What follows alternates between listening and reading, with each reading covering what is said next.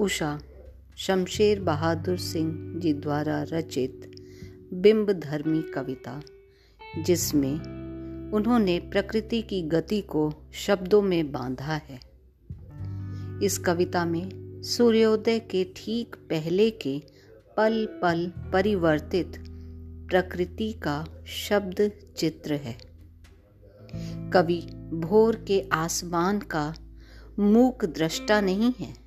वह भोर की आसमानी गति को धरती के जीवन भरे हलचल से जोड़ने वाला सृष्टा भी है।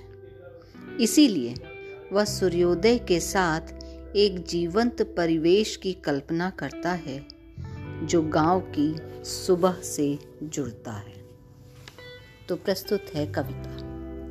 प्रात नभ था बहुत नीला शंख जैसे। भोर का नभ। राख से लीपा हुआ चौका, अभी गीला पड़ा है। बहुत काली सिल, जरा से लाल केसर से, कि जैसे धुल गई हो।